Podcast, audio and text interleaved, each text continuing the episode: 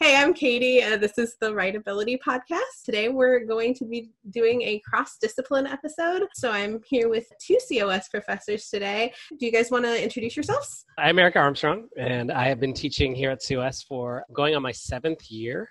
Uh, but this is about my 12th or 13th year now. Gosh, losing track of teaching college writing. My name's Josh Muller. Like you said, uh, I've been teaching psychology here at COS uh, full time. I'm, I'm going to be starting my 13th year. I taught three years before that um, here as well. Started in 2005, so I'm officially old now. nah. You're from psychology, you're from English. I'm just going to start with my story of like realizing that writing is different in different disciplines. Um, I remember in undergrad taking a philosophy class and completely failing a rough draft. I did really well in my English classes. I would re- do really well in my English papers.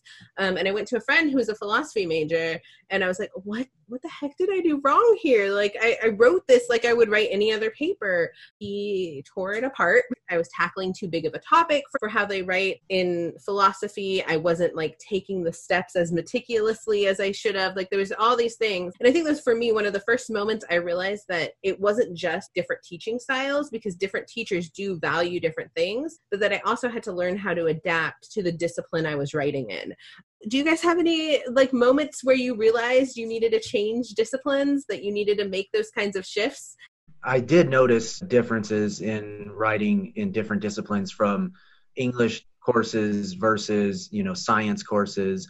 What i noticed in my undergraduate career was in a lot of lower division courses it was a lot of summary papers. Mm-hmm. just uh, you know you read an article or some piece of literature and then you just summarize it i remember when i transferred over to a university and took kind of my first upper division class I had to do what they called a reaction paper. And so the reaction paper, I wasn't exposed to that beforehand. And the instructor didn't really tell us how to do it. They just said, read this you know article and then write this reaction paper and so i went into summary mode again and then i failed miserably. And not hmm. only did i receive an f on that assignment but the professor also called me out in class and said, This is how you do not hmm. write this paper, right? I've had a lot of that, like be shamed in front of class moments in my academic career and uh, messed up a lot, you know. But in regards to, you know, this assignment, I was like, wait, they're asking my critical opinion uh, of this article and not just a regurgitation of uh, what I read, but you know to actually critique it and and to evaluate it and uh, that was a game changer for me because i think if you recognize when you're going through college, uh, you're a passive observer at first, and then you become much more active. And I think that's the real lesson in in college is now you get to judge things, you get to evaluate things once you've uh, obtained the correct tools. Thank you for that, Eric. Do you have any stories? I, I think I have two that really opened my eyes to how different disciplines and even focused areas within a discipline treat writing differently. Mm. So one, after kind of learning through like the, the lower division undergrad of like writing through English one, English two, like the critical thinking classes and stuff, and facing obstacles there. And then learning how to navigate them and moving forward. It was in my upper division undergraduate where you had to choose a theme for like your upper division general ed. I chose philosophy and war. And one of the classes I had to take was foreign policy in a nuclear age. And I still remember the class because I got a B on this paper. I was just flummoxed. Like, you know, read the book and like devoured it, loved the concepts, wrote this paper that I thought I do great at this kind of stuff. And it was a B. And I was like, what?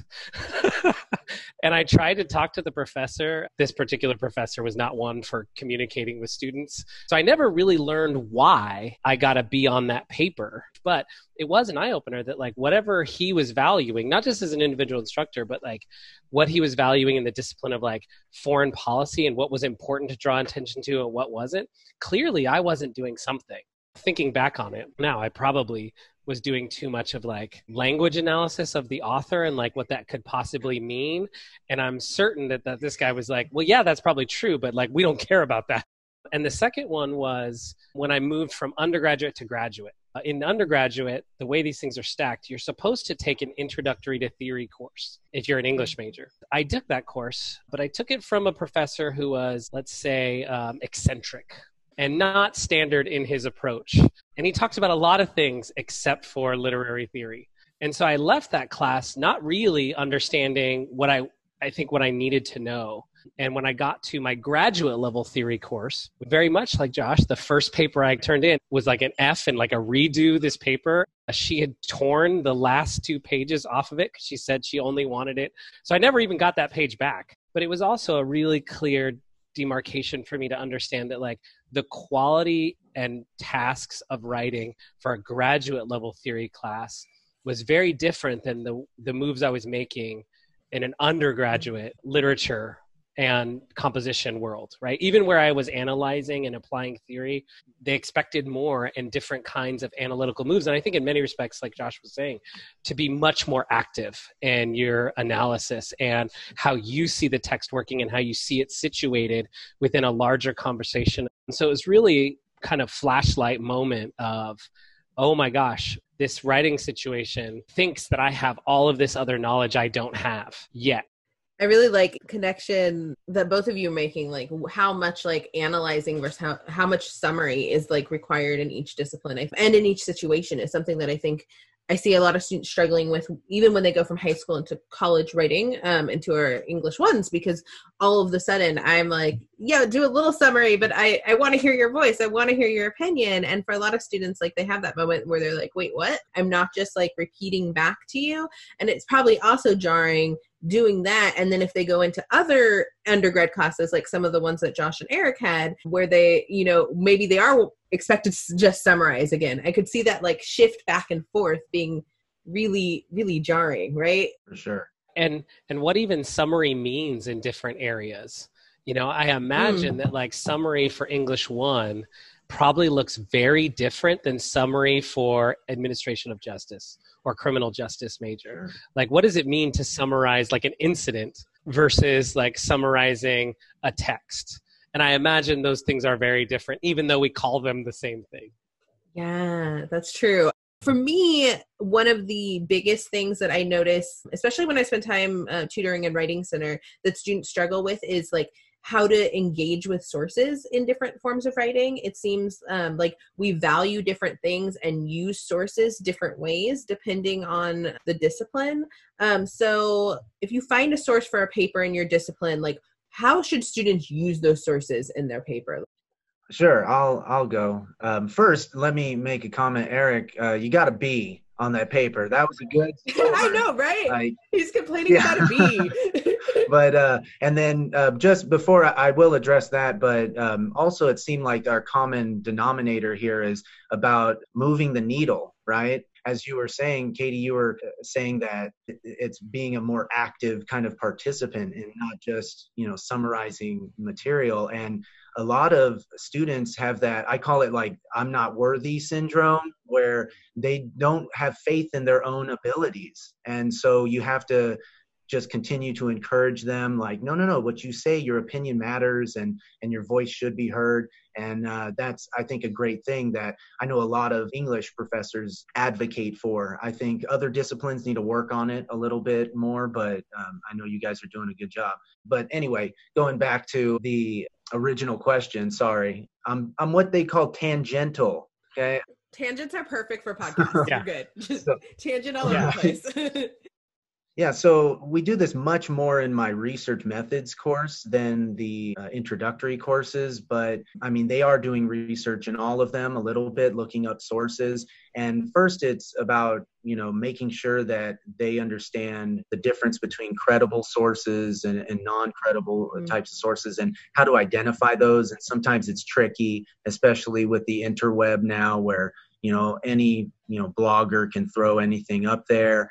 And then you have a lot of secondary sources who are missing uh, some of the meat and potatoes of the original article. And then it depends on what the assignment entails. But typically what i'm asking them to do in a, a research paper is originally getting kind of literature support for their argument or for whatever they're studying. And so you know it, it's easy to tell when a student reads an abstract of a research mm-hmm. article versus the entire article. And so calling them out on that too. And then basically telling them, like, hey, you're going to try to explain this as if you're explaining it to your grandma. Like, how would you say it in the way that they would understand it? And that makes it you know more real and i think they're less dependent on direct quotes i don't know how it is in mla but apa format we encourage paraphrasing versus the use of direct quotations. For me, I just tell them directly, I'm like, I want you to put this into your own words so that I know that you actually understand it. You're still citing sources, they're not your own ideas, but you want to do it in a very flowing conversational type of fashion. And then plugging in kind of what you're thinking and relating it to your topic and your own research questions that takes a lot of work. And at first they struggle with it tremendously. And I have a lot of students who write their papers almost looking like scholarship applications or something like personal statements. And i'm like especially in the social sciences we want information.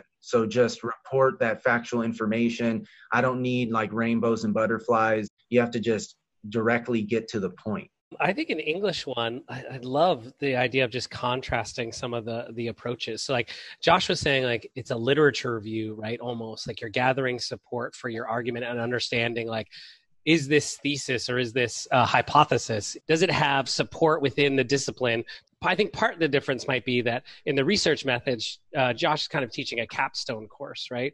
When we teach an English one, we're kind of teaching an introductory course.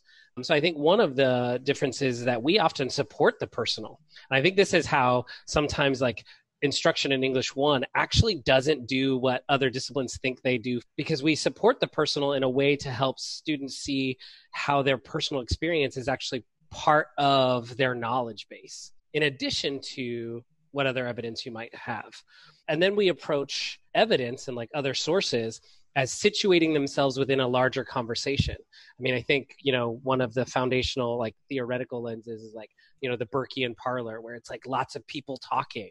There's lots going on in the conversation and how do you situate yourself within that conversation meaningfully? And I think in English as a discipline, we also value the personal as well. Like I think in academic articles, we can get away with more of the personal this is how I understand it, this is how I've experienced it, right? Then perhaps you can in other disciplines. I remember having a colleague who works at CSU Chico who's been doing some disciplinary work with science and composition, and how she put together a proposal with her colleagues to present like this this idea about writing at a science conference and the, her science folk were like no no don't do it like that they don't want to hear that stuff like take all of this out this is all they want to see um, and she was really like felt out of her depth, right? Because she's so used to this discipline and what's acceptable there that moving even really good information to a different place required a whole different set of practices and approaches. And so I think like we encourage our students to say, what's the conversation say? What's out there? And how does your argument fit within that? And then I think, like you were talking about using MLA versus APA and what it encourages you to do. And I think MLA actually encourages quotations. And you see it actually in the citation. They actually value the author over the currency of the information, right? Like APA says, like, I want to know the author's name, but I want to know when this thing was published. That'll tell me something really quickly about the currency of that information and about how applicable it might be. Whereas in MLA, like that stuff's in the works cited list. Like we want to know who this person is. Well, and what page number yes, it's on yeah. too, right? We want to know what page yeah. that direct quote. Is. Yeah, even from. if you're paraphrasing, where's the page number? Right? So that we can go find that specific thing from that author. I'm experiencing this. An article I've been working on is about to be published, and we just went through like the last editing stage. But one of the things that I noticed was that like the editors for this journal were encouraging more of the reference citations versus the quotation citations, right? Like what you were talking about, Josh, where you're paraphrasing it and you're summarizing it and then you're just leaving the reference for them to find and but there was still also really important parts where it was like you want to drop names because it provides ethos for your argument and situates you within a kind of canon of authors and so i think that's a really interesting thing that students have trouble navigating sometimes is that they were told here that this is the good way to do that and then they go to like Josh's class and they're like, okay, here's all this stuff about me and how I sit in this. Psychology is like, uh, okay, great. But in the final draft, we don't want any of that there. it's not entirely true. I mean, in the research class, you know, we're trying to conduct a research study. So, right. um, and authors are acknowledged for sure, and they're big names in the field as well. But you're right, it's more content driven. But in, in terms of the personal, like the personalization of it, I know in my general and especially in my social psychology class, there is a, more of an emphasis on how does this make you feel how is this applied to your life and it's interesting because when i have my students take Psych 1 or Psych 5 and they've just been in English, you see a lot of those conventions bridge across. Research tends to be the game changer where I'm like, okay, so now we're going to do this much more like in a formal fashion. But even then, when they are coming up with their research ideas, they are brainstorming and they're basically giving me these two major topic areas. And I ask them, how do these topics apply to you and as opposed to relying on the literature. Like they delve into the literature after but i want their own personal investment in it and that they can do really well. And so it is unfortunate that i'm like sweeping the rug out from under them and saying like no no no. No one cares how you feel. It's it's what you know. And then, like you said, when you're taking multiple classes every semester and you're having to jump from one discipline to the other and you're really shifting gears and i don't know if students do that very efficiently yeah, I, I agree. I, I'm not sure that they do. I think that actually feeds into what becomes kind of like a negative stereotype around writing is that it's always like, I'm not going to take what I've learned in this place because every time I move, it seems to be totally different. Mm-hmm. And I think it's partly because they don't see that kind of situational disciplinary context in the way that we do because they're not steeped in it yet, right? They're learning. And w- instead, what they come away with is like, well, every instructor is just different. There's no good writing, and teachers just randomly make up stuff, right? Sure. I've been trying to do a lot in my classes is make them more aware that, like, what I'm teaching you here is really based in this context of humanities in MLA, like freshman composition situation, when you get farther in whatever discipline you are, you are going to face like different formatting guidelines. You're going to face different conventions that are have nothing to do with the formatting, but have to do with the discipline. And try to make them more aware that when they move, Josh, if they move into your class, like several of my students have done, because um, I've watched their presentations at the end of the semester, right they are aware that like when you're asking them to do something it's not because you're just making up your own writing context right? But like hopefully they see that like i'm now moving into the psychology expertise and these are the writing moves that are valuable there. For sure every year in that research class because my feedback is pretty harsh every single semester. I have students who said you know i thrived in my english classes and i thought i was a good writer until i entered this class. I've noticed over you know my tenure here you play that more of a parental role where you're you know encouraging them saying like no, no no you're a good writer you've established it here like you were saying in this context in this discipline in this setting and now we just want to make you a better writer by being able to adapt to this new way we're doing this i'm dealing with social science majors and so all their classes at the university level are going to be uh, asking for APA format. So I try to highlight those items. Then there's like almost a backlash that I hear from some students who are like, then why do we learn all of these English MLA format? They think that they have to know one way and then that's it, like the rest of their lives. And I'm like, just like you have different interests and you evolve and grow as a person, you're going to have to do things in different ways. And the more we're exposed to, the more knowledgeable we are. And uh, that's for the better. Yeah.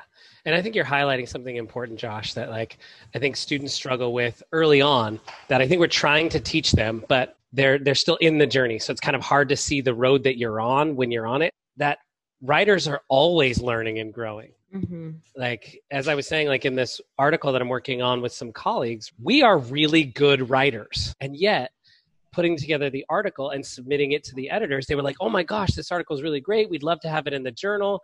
Here's a million changes we would like you to make." In a context where you're trying to convey information, there's always room to improve. There's always ways to see this differently and change, and that's not a bad thing. Um, but I think they've like over the course of like their education for students, we shorten the exposure to mistakes are part of learning and growth. And as a writer you are always going to learn and grow and there's always going to be feedback. Even when you've quote unquote mastered certain things the people in that discipline are going to say, well, couldn't you do this or couldn't you offer that? And then they've internalized that that kind of feedback is a bad thing. It means they're not learning or they're not doing what they're supposed to be doing. I think it's really hard for even I'm students when I give them more feedback and they say like, oh, I'm just not doing it. And I'm like, no, no, you're actually really growing here. And I think that's even harder when they switch disciplines because now they're not just getting the idea of growth and writing in a discipline, they're going to get between disciplines.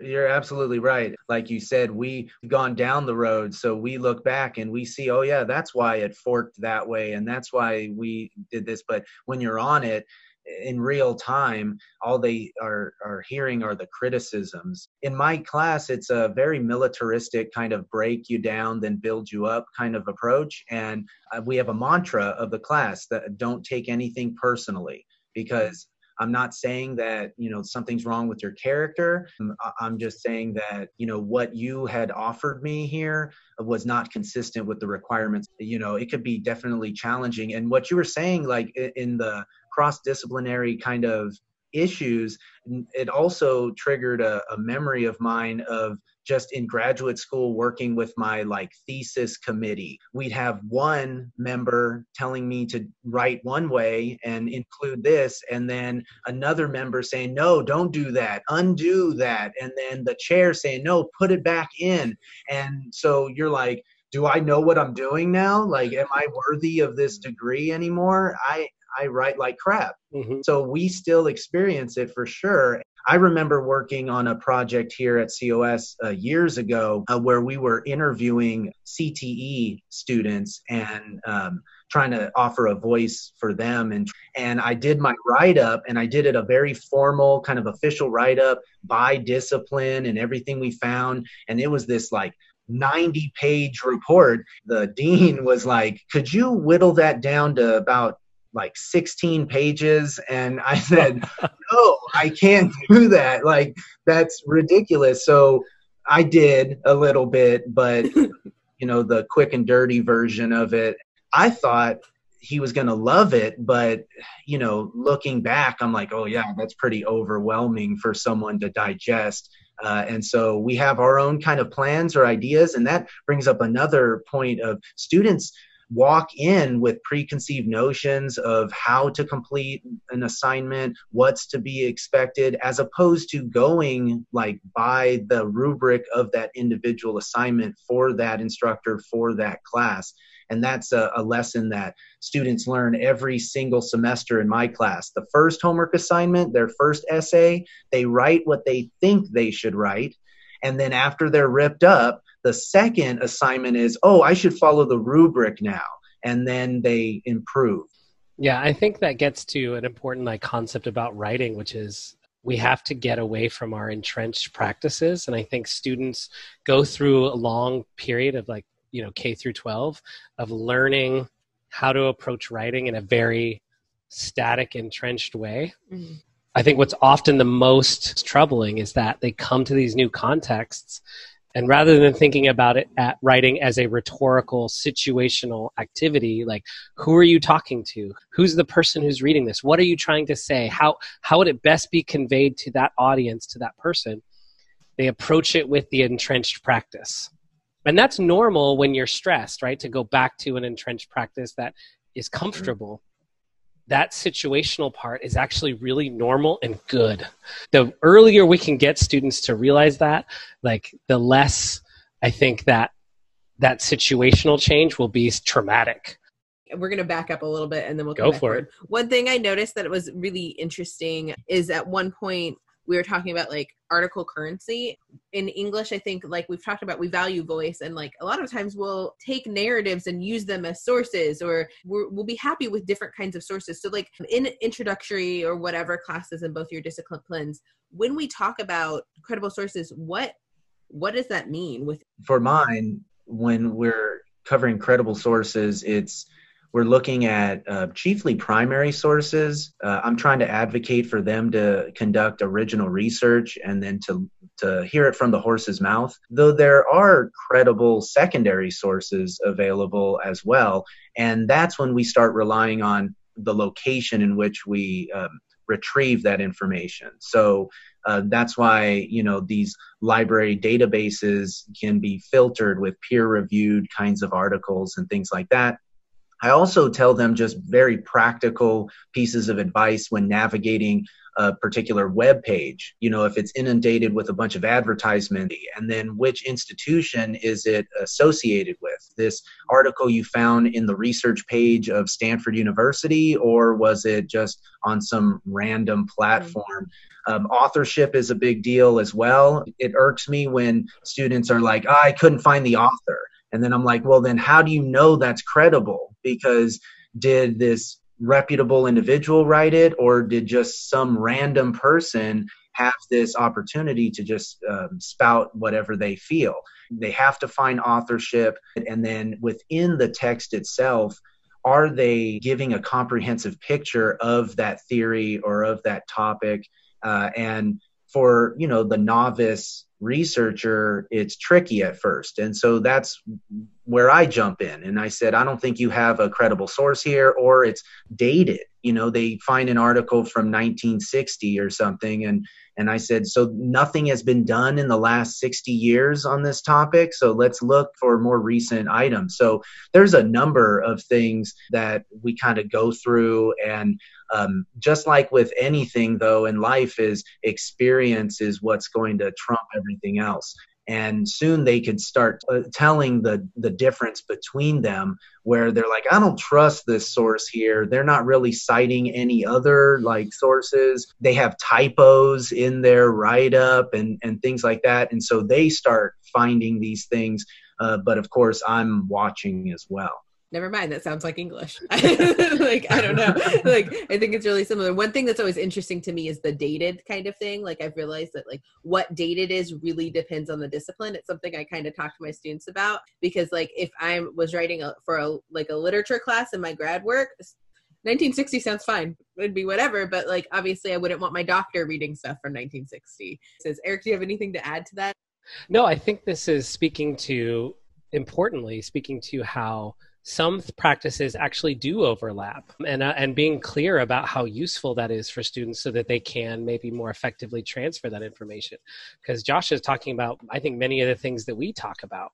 When we think about like English 1 for instance though we're we're often tasked and I think this is in our outline and in our outcomes that part of our job is to help them navigate media at large. So what are useful sources for English 1 I think is broader uh, I think we can bring opinion pieces in, like well researched pieces in the Atlantic, right? That mm. not really peer reviewed. Those don't go to, you know, several other authors before they get published in the Atlantic, but they can be really good pieces.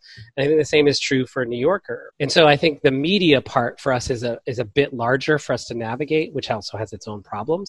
And so I think we also address things though like bias, right? Like we're we're trying to help students see that like even something coming from good places can be extremely biased. And I think like a good example would be recently Stanford had to kind of retract a statement made by somebody from Stanford about COVID 19, but that person from Stanford who made that comment was not in the medical field. But because they saw from Stanford, they were like, oh, this is a really important source, right? And so often what I try to teach students is like, try to triangulate if the source is really old, is it coming from somebody who's really knowledgeable? So I'm thinking like Charles Bazerman in composition, for instance, like you could go back to his pieces in the late 90s and they would still matter. And so what you're triangulating there is currency with credibility. Determine like is this still a worthy source? And I think those are some of the things that we kind of try to help students navigate media at large in addition to kind of the more scholarly aspects of source credibility two more questions if we can get through them. My first is organization. I feel like we organize essays differently in disciplines. So, can we talk about organization? Yeah, sure. Eric, you go first. okay, well, so I think for an English one, again, because we're talking about like an introductory class, we're trying, I think, to get students to think about organization as both something that is constructed by like genre, like different places have organizations that matter, right? But then also like this is your argument how do you want to best make your case right? What information should come first? Like what do they need to know first to understand this concept right? So if you're using an important term it doesn't really make logical sense to, for that to be defined on the last page of the essay. And you know sometimes i've talked with students where they'll say like well i was saving it as like the answer to the mystery. And i'm like okay let's talk about genre here. That works in a mystery novel because people expect that suspense in an argumentative paper, that is not what they want. They want to be able to understand your argument as you progress. I treat organization more rhetorically. What information needs to come first or second or last in order to convey what you want to the audience you are trying to communicate to? I think we don't prioritize like sections, right, that are much more common in disciplinary academic publications. We don't ask students to like, first it's your introduction. Then it's your methodology. Then it's the discussion. We don't have things like that. Uh, but i imagine josh will probably speak to some of those here in a minute that are like disciplinary genre constructed organizational patterns that are absolutely necessary in that discipline.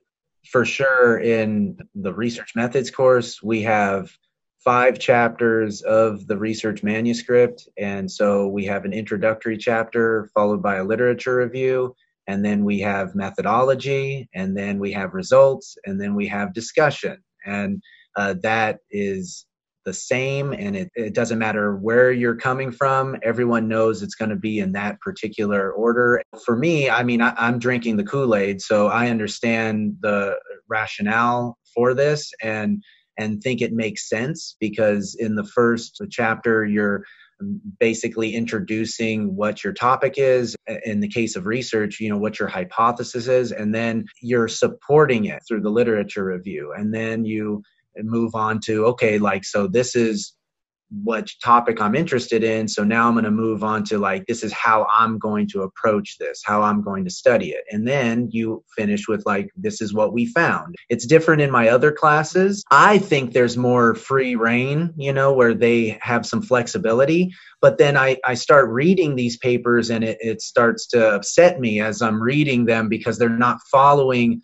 the order in which I reported the rubric. So you have some really crafty writers who they take all of the those pieces of the rubric and then they kind of intertwine them and, and present it in a, a different unique way and if they have this great flowing document i'm like oh this is great as long as you hit all of those uh, points there um, one thing though that i think is maybe unique to some of my uh, assignments. And I'm not sure if this is universal to the social sciences or psychology, but so let, us say, for instance, in the class that I just taught, I just finished yesterday, super excited. My summer vacation starts now. In that class, they had to become this mini expert of this social psychological phenomenon they were assigned this concept and then they have to apply the concept and evaluate the concept but originally like the first portion of the rubric is they have to define the concept.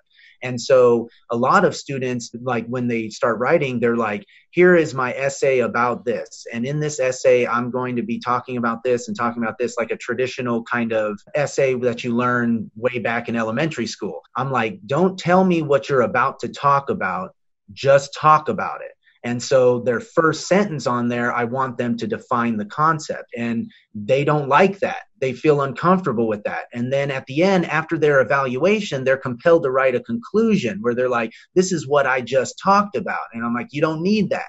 you evaluated it, it's over. You know, it's very um, course specific and assignment specific, but uh, for me, there's always a, a specified order. And I know probably in English classes, there's a larger flexibility in that. Yeah. And I think you you hit that like that conclusion thing. Sure. Um, I think is part of that entrenched practice we were talking about earlier. And the I'm going to talk about this, which is like an artifact in some forms of academic writing where I'll read articles where it's like when they're particularly long, they will say like in this article I will talk about all of these things right? Like it is a it is a piece of academic writing but it's often like pulled in in places that it doesn't really belong. And part of that is because it's like i'm in this new place and i i want to use this academic piece of writing so i'm going to put it in here and i'm going to have this conclusion because i've been taught for 12 years that in my conclusion i need to restate everything i said. And we're like okay no no you don't like we want to get you away from that to think about this writing context differently any last advice for students? I'll say I think the the flowing kind of common thread here with all of it is it needs to be very discipline or class or assignment specific. You you don't want to just stay in your lane and try to apply that to everything because you're going to have different asks for each particular class and assignment. You have the foundation, you've established yourself as a writer, you've passed a lot of classes through K 12 that encourages your writing ability, and now it's time to get creative and uh, apply it in different ways. I would say, like, if English One students were listening to this, and I hope you are, um, I hope you are listening to this right now, is to say that, like, in English One, you're developing your authorial voice. You're developing how you craft your own arguments and what you understand, and you're putting them together. And that we want you to have that. And then, but through this process, to understand things about writing that I don't think English one teachers are teaching you the way to write. They're trying to give you a way into this academic discipline with some s- sets of knowledge, some skills to apply to these other contexts. But in those other ones, I want to encourage students to think about like what is being valued by that discipline because that's going to come out in how they want you to write. And I think part of that is the writing assignment, like Josh was talking about. but I think part of it is also like the situation at large, right? Like, what is your writing trying to do in that discipline? because that's going to change how you write. And I think that's okay. I think a lot of students feel worried that I'm in this new context and they're asking me to do different things that my English one teacher told me not to do. Like, or this instructor is asking me to not do things that my English one teacher told me to do. And to think that that switch is okay and to use what you've learned to apply what's useful and then to learn that new situation because I think if they can approach writing as flexible as growth, right, that they're learning new things and they're going to make mistakes, and that writing is going to look different here, that's going to be really powerful for them no matter what discipline they approach. Because communication is not universal, always situational and contextual. And I think what I would want them to take away is like learn as much as you can, but understand we're just starting you on this academic literacy journey that's great. One last question that I've been asking everybody. What what are you learning right now? I'm learning how to navigate through this alternate teaching format. Uh, you know, I've been practicing um, with all the little ca- uh, caveats of uh, Zoom and what do you do when you know somebody drops out of a call shoot what happened to me last week in my own class i, I was kicked out of my own zoom meeting like i didn't know that was possible I didn't know that could happen. And uh, so it's a humbling feeling, but you know, I think we're gluttons for this. We love learning and acquiring new skills. We're becoming better instructors because of it. Yeah. Eric? Yeah, I want to second that notion about like being gluttons for the learning is that I always am involved in like several projects. So my learning is always messy. I have different stacks on my I have one gigantic stack on my desk right now to my left that is pretty much everything.